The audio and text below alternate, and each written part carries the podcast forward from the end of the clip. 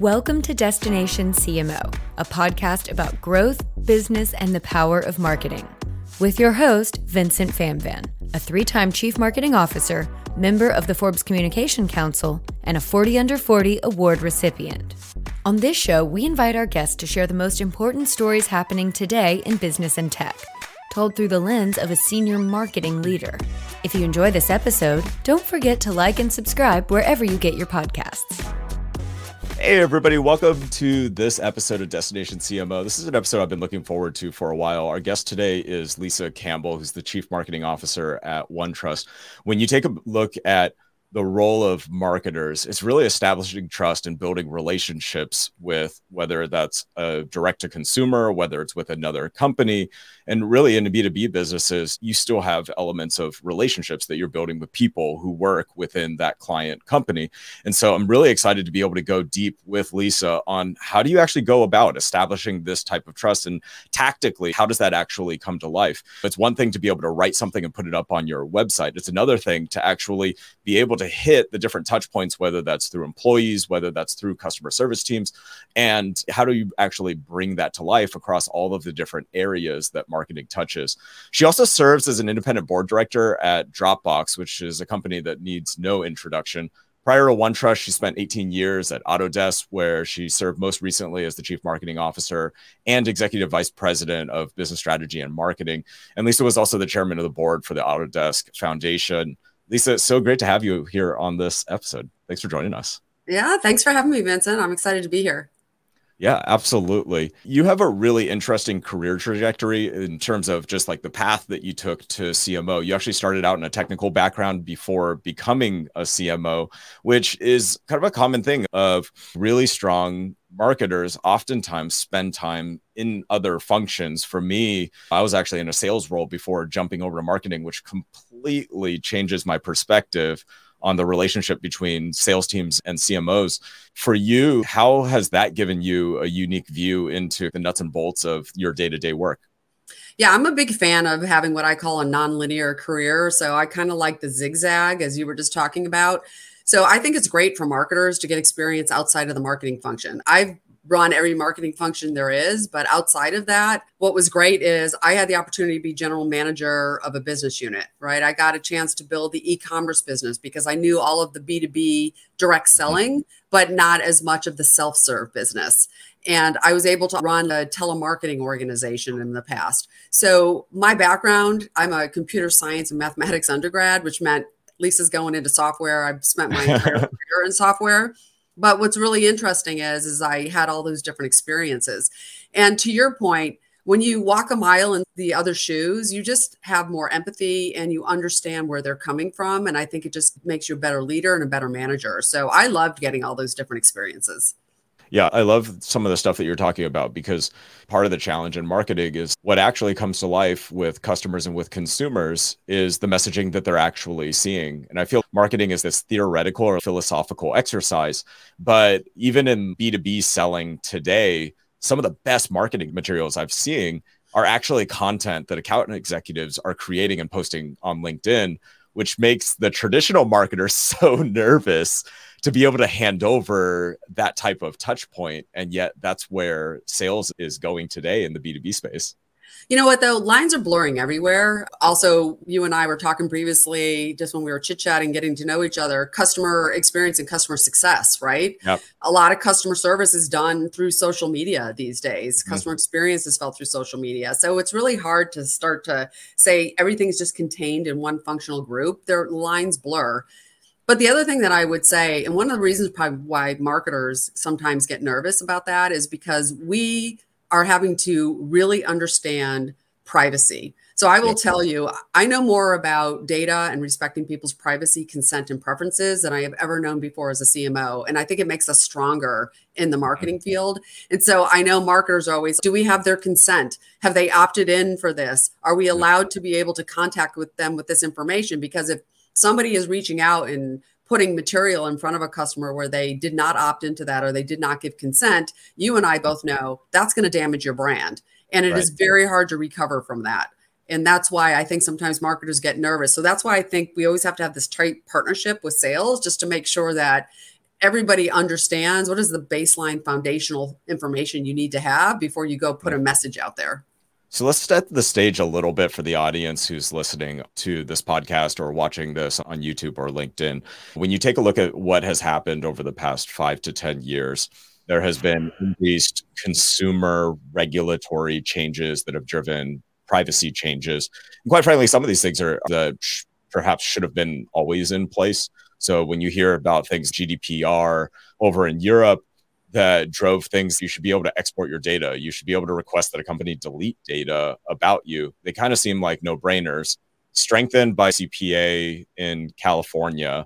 But for a lot of companies, your customers are kind of everywhere. So it doesn't make sense to manage some of this stuff on a state-by-state level. And we're heading into a world that is becoming even more interesting with this cookieless world that Google was talking about. And the transition, really emphasis on first-party data. What am I missing here? What are the other kind of big macro changes that marketers need to be aware of? Yeah, well, I'll tell you, I'm a big fan of everybody in marketing needs to lean into first-party data. And what do we mean by that? You don't have to rely on third-party data anymore. First-party data is your customer or prospect giving you direct consent. They're giving you their information and they're saying, I am consenting to you to interact with me, to send me something. And what I'm finding is that's a virtuous cycle. So if I give you consent and I say, all right, I'm going to let you message me, and you give me something in return that's valuable and helpful to me, I am more likely to give you more of my information because you're personalizing it and you're making it valuable to me. And I say, okay, great. I'll give you more information. And then you get this virtuous cycle going. Sometimes people think of it as a flywheel. So marketers really have to lean into first-party data. But your other comment about G D P R and then, of course, the laws that you're having in all the different states in the United States, we don't have a national privacy law in the country. So we are seeing different states come on board and saying, here's our new regulations. And companies have to respect that and marketers need to respect that. And the laws are different. Mm-hmm. So that's one of the reasons why OneTrust also has a really strong privacy business, because we help you, one, understand the regulations and figure out not only how are you compliant, but how do you go beyond compliance so that you can help build trust. So I think you have to learn about that as well. You have to determine how can I have more personalized experiences. I think marketers also need to know that you need to have consent and preference as a baseline capability. You should always be collecting from your customers. How do you prefer to be interacted with? You and I do this when we go onto a website. Look, you can contact me with a newsletter. I want to subscribe to that. Don't email me. Or yep. I want to hear your podcast or your blogs, but don't email me. Or somebody says, you can email me, but I don't want anything else. And so you have to track that as a marketer. And you can't ignore any of that because our consumers are getting smarter and smarter. Every consumer now knows that they have more rights. You just mentioned, if I want my data deleted, I can ask for data deletion. And I can ask you, what is the purpose by which you're collecting this data and how are you using it? And all of that leads to trust. And I believe every company today is on what I call a trust transformation journey. And being a trusted brand is very hard to get to that. And as you and I both know, it's very easy to lose trust in your brand. Somebody yes. says something or something happens. It is completely out there in social media. And then you're really in crisis mode. So you really need to protect the trust of your brand and constantly be building on the purpose where people are saying, you're collecting this data, you're using my data, you're doing it in a helpful way, you're respecting my consent, and therefore I trust your brand. And I think about some of the most prevalent brands. You had Chipotle, where in the past they had fundamentally a crisis in food safety, which is one of the most challenging kind of trust issues that you could have if consumers are getting sick eating. And they went through both an employee plan and an operations plan internally to address it. And I remember there were headlines that Chipotle was shutting down stores to be able to do full day trainings to be able to manage that. And to me, our family's ordering Chipotle tonight. And so at least our, for our family, we've recovered from it, but it takes a lot of work to be able to regain that. Southwest Airlines, I think, is another really great example this past holiday season. I mean, when you take a look at N P S scores for Southwest and as a brand, people love Southwest, but man, one holiday season and you have competitor airlines who had technology that performed better. You know, it was the biggest damage hit that Yeah. that a Southwest could take. Uh, it keeps you humble, right? I mean, mm-hmm. every brand has this risk. You think you're doing everything right. So you have to kind of stay humble and you also have to stay true to your customers. And to your point, I think that if your customers and your prospects see that you are authentically and genuinely trying to fix something or address a gap in service or mm-hmm. whatever it is, they tend to be much more loyal to your brand. I think if you don't take action, if you don't have a plan, if you don't show people explicitly what you're doing to make things right, I think that's when you'll run into problems. And so I think that's another reason. One other comment I'll make too, because of what you just said, right? It takes years to build up a strong brand reputation and be a trusted brand. It can take mm-hmm. seconds to destroy that. And yep. I believe that being a trusted brand is actually a sustainable competitive differentiator and advantage for companies. It's a moat for sure. It, it is absolutely. And that's why you have to constantly be investing in it. And it's not just marketing, it's all of the functions, but I see marketing as the tip of the spear. They should be setting the example and pushing the company to make sure that people are looking at this very broadly. Mm-hmm. Tactically, what do marketers need to know about trust and how does that actually come to life? I think about the outputs of a marketing function could be something, a press release. Well, that press release then ends up being the hundreds or thousands of articles that are written. From a tactics standpoint, how should a marketer start to wrap their head around where we're going to measure trust, we're going to try to increase trust, and right. we're going to put together a plan to go after that? Because N P S is the thing that everybody always knows. There's a set methodology, you benchmarks, but what does that even mean for trust? Yeah, but I'll say I kind of start at a higher altitude. So here's the way I'll define it, at least from the OneTrust perspective. We have four trust domains that we serve: privacy and data governance, G R C and security assurance, ethics and compliance, and E S G and sustainability. So every single of those areas are things that your customers, your prospects, your partners, your employees are looking at you for to say, are you trusted in those areas? So privacy and data governance, it's all the things that you and I just talked about tactically. What are marketers doing? Why am I collecting this data? How am I using this data? Have I told the customer prospect how I'm using this data? Am I giving them value for it? Am I respecting their consent and their preferences? Are you being compliant? Are you an ethical company? Do you have a code of conduct? All of that kind of thing. Do you have a hotline? E S G, are you doing your reporting? Are you doing your carbon accounting? All of the different things that a company needs to do to say, I know what we're doing. I'm reporting on it. I'm tracking on it. And marketers get involved in many of those activities because you're either blogging about it, you're writing a thought leadership piece, you're mm-hmm. drafting emails, you're doing campaigns, you're running customer advisory councils, you're doing events, your big user events. Think about it. You're out in social media, and all of those are your touch points on any of these topics that I think are what I call the trust domains. And you're commenting on that, or your people are seeing your company as that. So I think tactically, that's what marketers have to think about. What am I talking about in all four of those domains? Am I really representing my company? For instance, a lot of companies on their website have an impact center or their trust center. They mm-hmm. put out their impact reports. What information you disclose on your website helps build trust. Marketers right. are usually the ones designing and putting that information up there as an example. Yeah, I think taking one step back and kind of reading that back to you, the thing, the big aha for me is step one in building the trust is doing the right thing. And as a marketer within an organization, if you're not doing the right thing, hard to be able to share a good story about why somebody should be able to trust you. And that is really foundational first and foremost.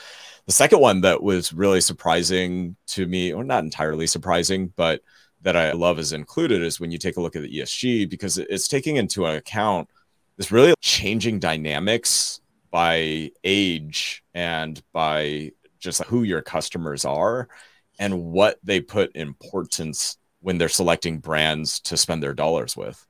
That's right.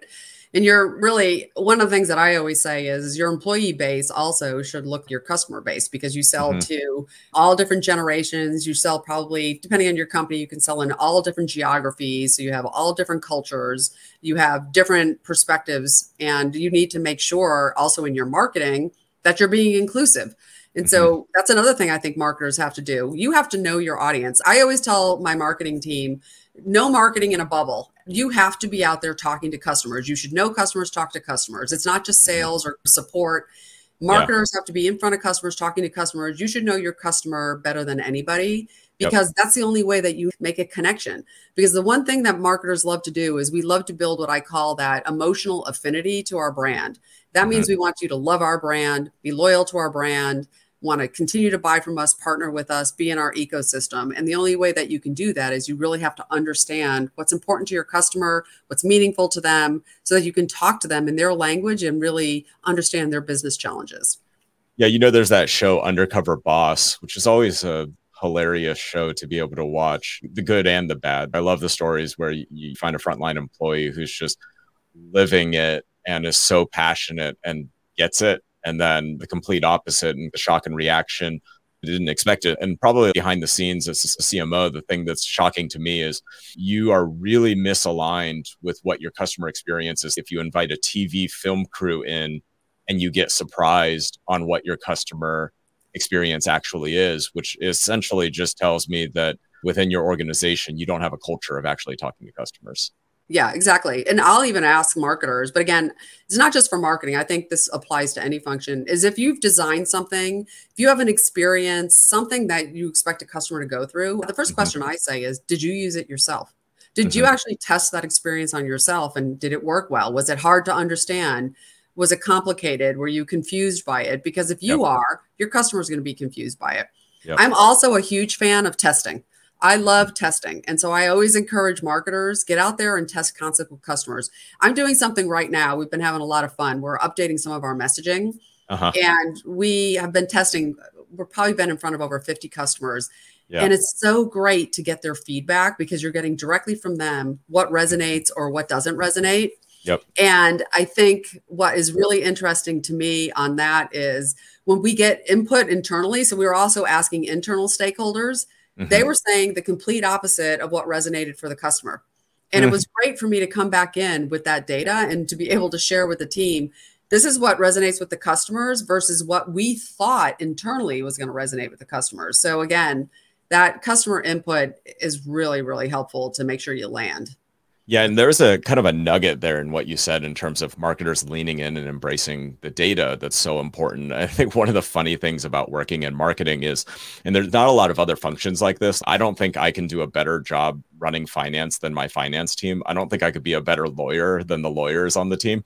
But for marketing, there's a lot of opinions about being able to do better marketing. And that's where being able to embrace the data is so important. And the two sides of that I just heard you mention are really like the quant and the qual of it.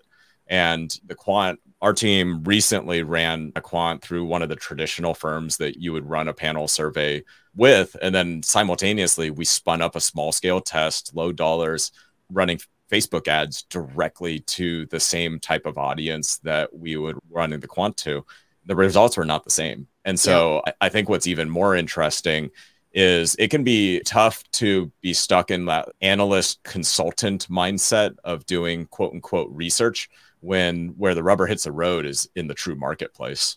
Yeah. A, a couple of things that you said, Vincent. So I have this kind of expression. I share it with the executive team, but I think those of us who have been in marketing for years, and for those of you listening, if you're going to be in marketing for years, there's this thing I always call, everybody practices marketing without a license, right? So marketers study marketing. We're in this for years. And so right. you know, we do think it's a skill, right? Something that you learn and you hone over years. Yet to yep. your point, I have never been in a company where everybody doesn't think they're good at marketing. And I think it's great, by the way, that people want to participate and share their ideas. Don't get me wrong. Yeah. But it is a profession that needs to be respected because it takes years to hone your skills on this. But to your point also about data, one of the things I share with my marketers is they always say, roll around in the data. You cannot be a marketer in the year twenty twenty-three and not be comfortable with your data. So you got to be able to roll around in it. You can't just rely on data scientists or data analysts. Marketers have to be comfortable with data because let's face it, there is so much information. There's what, over eight thousand marketing automation tools out there that are constantly collecting data. So as a marketer, you have to at least have a baseline level of comfort with data, just to be able to understand data as well. I saw your slide there, right? With the MarTech stack. So there's no way you can be a great marketer without having competency in those areas. Yeah, one hundred percent agree with you. And I clicked the wrong button on my screen and brought a slide up too early. If you're listening to this podcast and in the video version of it, we're going to put up the Marketing Career Framework, which is kind of this career framework for marketers.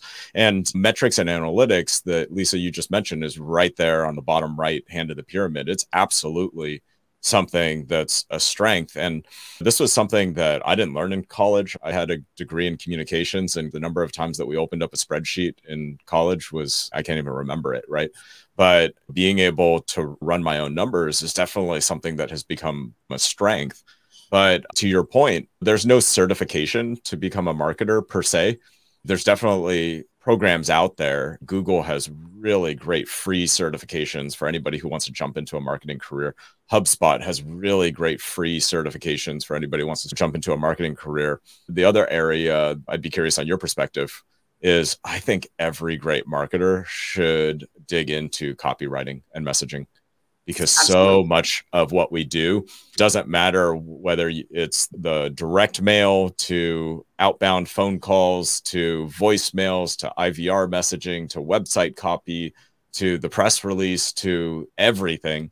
At the heart of it, what is changing so frequently are the channels, especially with new social media apps that are coming. But behind it, the messaging and the copywriting doesn't change. Yeah. And when you think about it, look at the different roles also in marketing. Product marketers constantly messaging and being mm-hmm. able to tune that. Then you have content marketing. It's hard actually to find one job in marketing, the comms role, P R, you name it, analyst yeah. relations even, that you're not writing. I think yeah. a core competency for marketers is you have to be comfortable with communications, understand how to communicate well, whether it's mm-hmm. verbally or written. I think you have to have both skills. In addition, we said have fundamental understanding and appreciation of your data. And the interesting thing about talking data is marketers, we all know, chief marketing officers, right? A priority relationship for us is always the head of sales, whether it's the chief revenue officer, head of sales, whatever the title yep. is. Another relationship that is absolutely crucial for success is the relationship with the C F O. Yes. Because as a chief marketing officer, you're constantly trying to prove the return on investment of the expenditures that you have, because you're trying to either get more variable dollars to pump up your campaigns, run more campaigns, hit more audiences, or hire additional skill sets. And the yep. first person you're going to be talking to is the C F O. And so you yep. have to be very comfortable with your data, because you need to be able to have a discussion at the level that a C F O is looking at, because they're looking across the company and they're trying to make sure, what's our capital allocation? Because they're figuring out capital allocation for the entire company. Where's the best place to put this money? And so yep. a chief marketing officer really needs the help of their team as well to help them put together a really concise, cogent discussion and argument for the C F O to say, this money will be well spent and you're going to get a high return on it for the company. Yeah, I think that's a really great point. When you take a look at the different types of marketers, it's always funny when people try to categorize themselves into a sub-niche within marketing. Oh, I'm a brand marketer. No, I'm a performance marketer. There isn't a right answer on, is it better to be a brand marketer or performance marketer? The answer is you got to understand both sides, because the best data-driven performance marketing with a horrible brand and without good copy and messaging behind it isn't going to perform very well.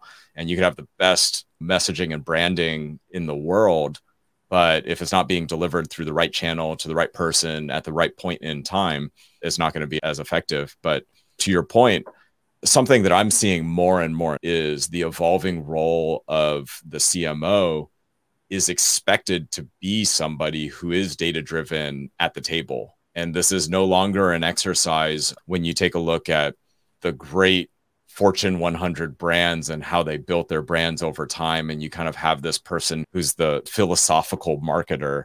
That comes off today as almost a little too professorial and not tactical enough and not in the real business enough.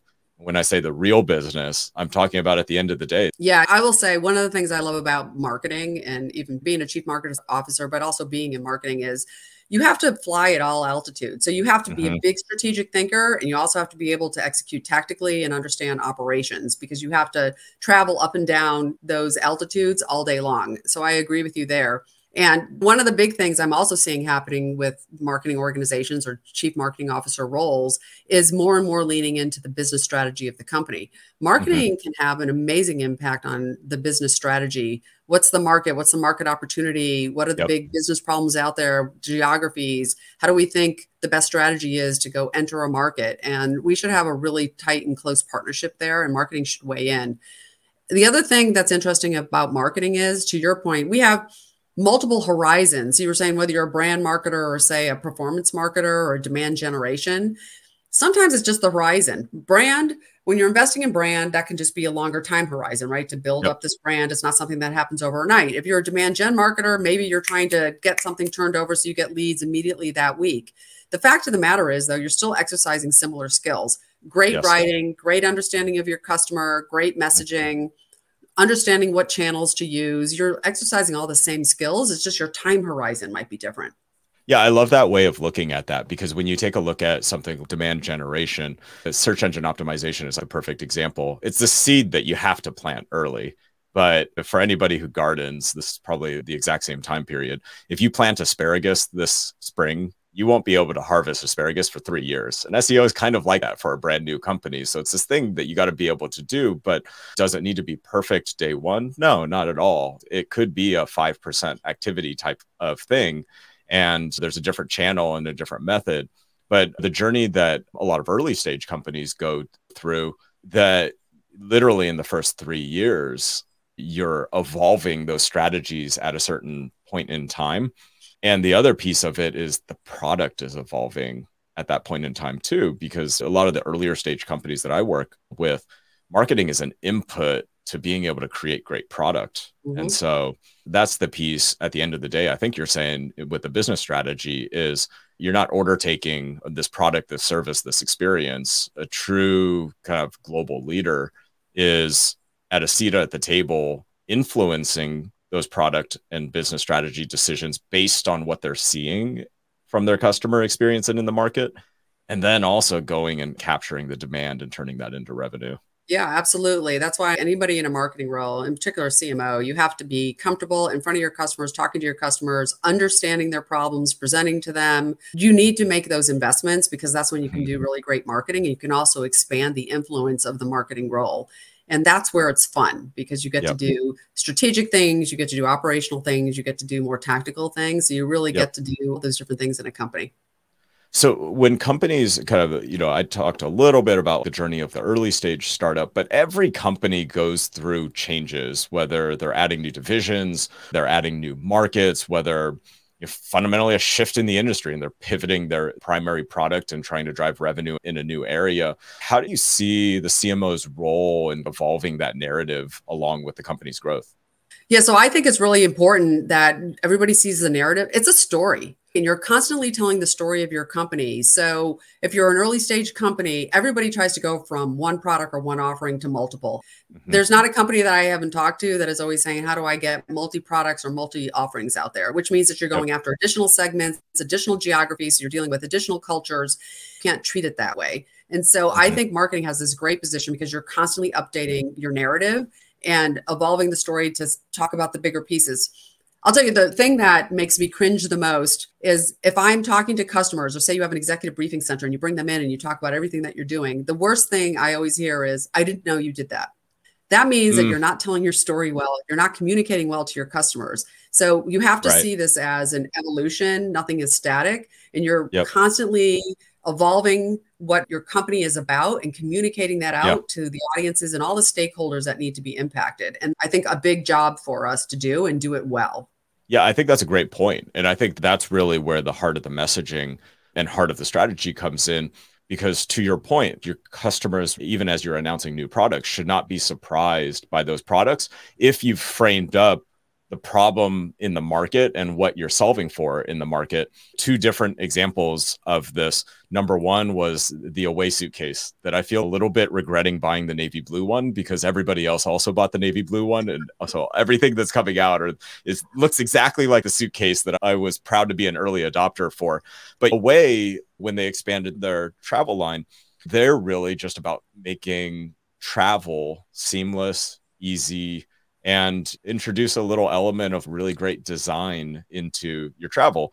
So it wasn't a surprise when they came out with the backpack that slides over the suitcase and fits in so that the backpack doesn't fall off of the suitcase. Wasn't a surprise when they launched the duffel. And as they expanded into just travel in general, that's always been their brand, is about making travel easier and to introduce really great design and affordability in. And so none of that is a surprise. Apple is another great example mm-hmm. where Apple was a company that they've always said, right? Think different. They target creatives and they're all about creativity and allowing you to be able to live your best life, especially if you consider yourself to be a creative person. So as they expand from computer to iPad to phone to Apple T V, and I'm not quite sure about this last one, the three thousand dollars headset, it's also not a surprise because they're just introducing additional screens. But what they fundamentally do as a company, as a brand, doesn't yeah. change at all. Which that's an important point. Whenever I'm trying to help with brand positioning, what's the brand of our company? What do we stand for? What's our purpose, mission? But what do we do? You want that to be broad enough that it's logical to be able to do this growth and extension without having to mm-hmm. change the brand of the company. But you can't have it be so broad that it's meaningless. And everybody can say that. So there's an art and a science to doing that as well. And I've done that with multiple companies where I have been trying to say, what is our brand, our brand positioning? Isn't it big enough so that we can grow and expand where somebody's going to not scratch their head and say, why is that company doing this? And that's why it's so important to say, what do you stand for? What do you believe to be true in the world such that your company exists? Yep. And I think that's kind of a fundamental question about why do you exist? What is your purpose and mission? And then you can expand out from there. Yeah. When you take a look at companies that rebrand, companies that shift in the market, you have an example of a project, the journey that you went through, like what was the thing that you were trying to solve for in evolving the brand? And walk me through how you think about approaching that. Well, I have a great example that we did at OneTrust. So many of you might have read the book Play Bigger, but it's all about creating a whole new category. In this case, I'm in tech. So it's creating a whole new brand and category of software, which we call Trust Intelligence. So we said, we're going to have a whole new category of software as a service, which is called Trust Intelligence. When we founded our company, the company was known for being amazing at privacy, right? Privacy mm-hmm. and data governance. And that was our core. But we had to expand out and say, we're not just about that. We're about trust, because we had three additional clouds that we were offering. We got into G R C and security. We got into ethics. We got into E S G. So mm-hmm. we needed to define our brand to be broad enough, which is why we said, you know what? We offer trust intelligence to companies. And that was broad enough so that we could expand out from privacy into these other domains. And nobody scratched their head. We were known about design, buildings, bridges, products. And we said we wanted to also get into the manufacturing space. So it was about designing and making. How do you do that so that you can expand your brand? Sometimes people do the brand expansion through acquisition. And then mm-hmm. people say, oh, okay, that's logical. You just bought a company that has all of that expertise and has all of those relationships. So now I can see how it sits under your brand. But sometimes yeah. you're doing it organically, because you're just building the products yourselves and bringing them to market. And I think you can do it both ways. But again, that was a story that we did, and we had to logically explain to our customers why you can go from privacy to trust, and it's a very logical move. Yeah, that makes a lot of sense. As you've grown throughout your career, there was something that Warren Buffett said at one point. It was in one of his annual reports, and it really stuck with me. And it was something of the gist of he could count the number of decisions in his career that really made an impact on Berkshire Hathaway on a few hands, which is kind of incredible to think about. I wake up every single day, I got to pick which pair of shoes I'm going to wear. And that feels like a major decision for me. It's kind of baffling that he considers these twenty or so decisions to be the ones that fundamentally mattered. What were those big decisions in your career that kind of drove you forward to the next part of the journey? And looking back at, are there any of those decisions that you would have made differently? Yeah, that's a great question. So I would kind of answer it from two perspectives. One is I learned early in my career, and I think that one of the things that helped me is you have to be open to new opportunities. A lot of mm-hmm. times people have never done that before. This is new to me. I don't have experience in that. You have to be open to saying, I'm going to be curious. I'm going to be a lifelong learner. I'm going to be all about the fact that I can learn this. I can learn from anybody, and be open to those opportunities. So I would say that's huge and something that really guided me in my career. The other thing I could say as I've progressed in my career, the other thing that I have learned an invaluable lesson on is one of the most important jobs of leaders and managers is to hire well.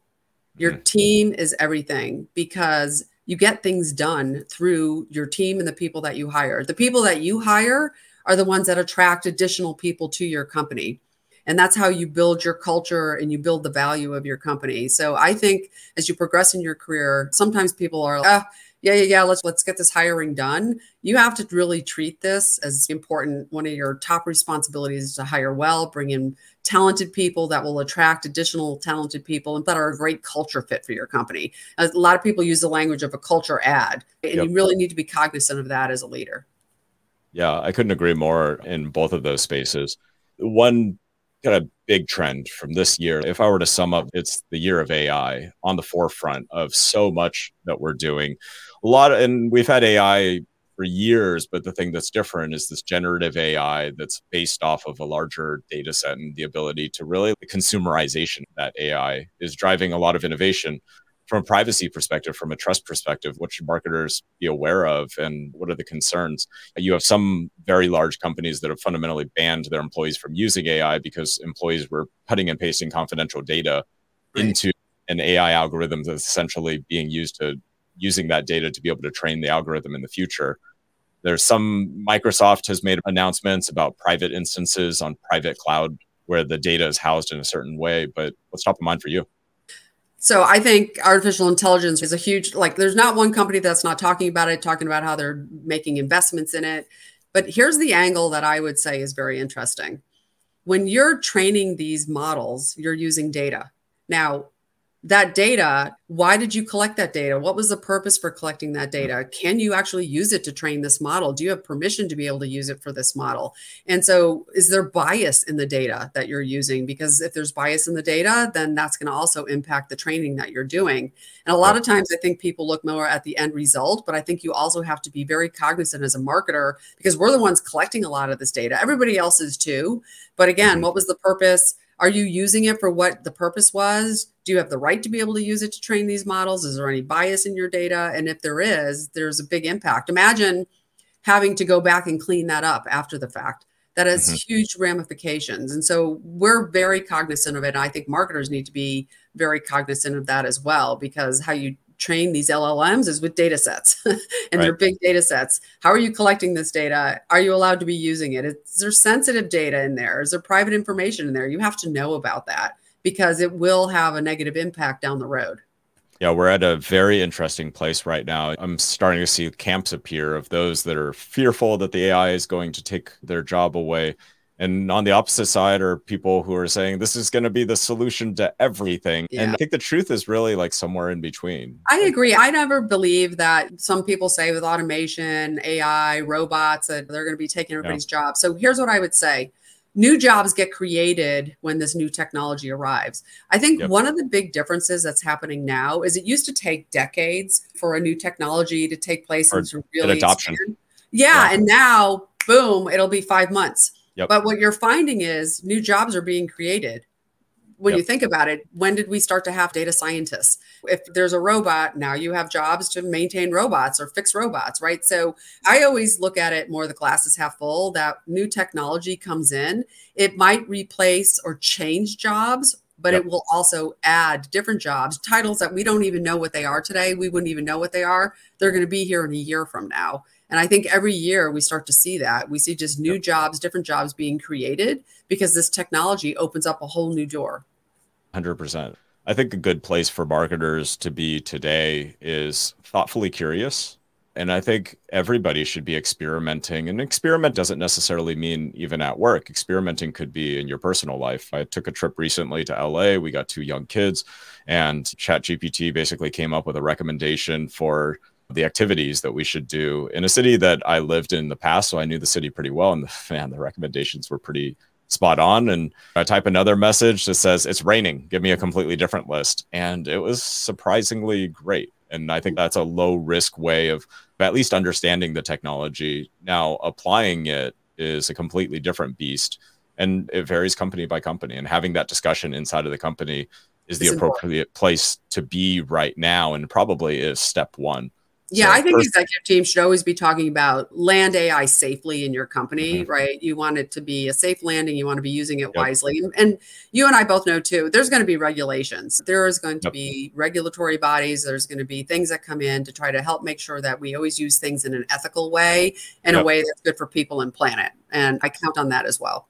one hundred percent. I think there's some companies that can lean all the way in because maybe you're selling some type of good online through e-commerce and it's a lighthearted category. Healthcare, on the opposite side of the spectrum, the decisions matter and the outcomes matter. And in life or death situations, I hope the regulation comes sooner and I hope it comes faster, because what's abundantly clear is that the cat's out of the bag.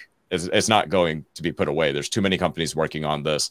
And even if one company makes a decision to slow down, it's already in the market and the right. market's moving fast. Yeah. So we should be doing everything that we can do. And hopefully with regulations, we make sure that things are being used for good. Yeah. We always want, whenever people say we're creating technology, we always say we want it to be used for good. And so mm-hmm. I think all of us have to be a part of that journey. Yeah, absolutely. Lisa, it's been a pleasure to have you on the show today. Thank you so much for taking the time. If somebody wants to follow your journey or learn more about you, where should they connect? Yeah, LinkedIn. Send me a LinkedIn request. That would be a great place to start. Awesome. Thank you so much again for joining us. Wherever you're listening to this podcast, make sure to like and subscribe. Thank you so much for joining us. This has been Destination C M O. We'll see you next time. This has been Destination C M O, hosted by Vincent Phamvan. Because marketing careers are often highly specialized and rarely linear, Destination C M O invites senior marketers to share stories and insights from their professional journey. If you liked this episode, join the community by following us on social media. We have links to all our platforms in the show notes. And join us next time for the most important stories in business and tech, explained through the lens of a senior marketer. Thanks for listening to Destination C M O. This podcast is produced by Caroline Pickens and the team at Fresh Picked Studio. For more information, go to fresh picked studio dot com.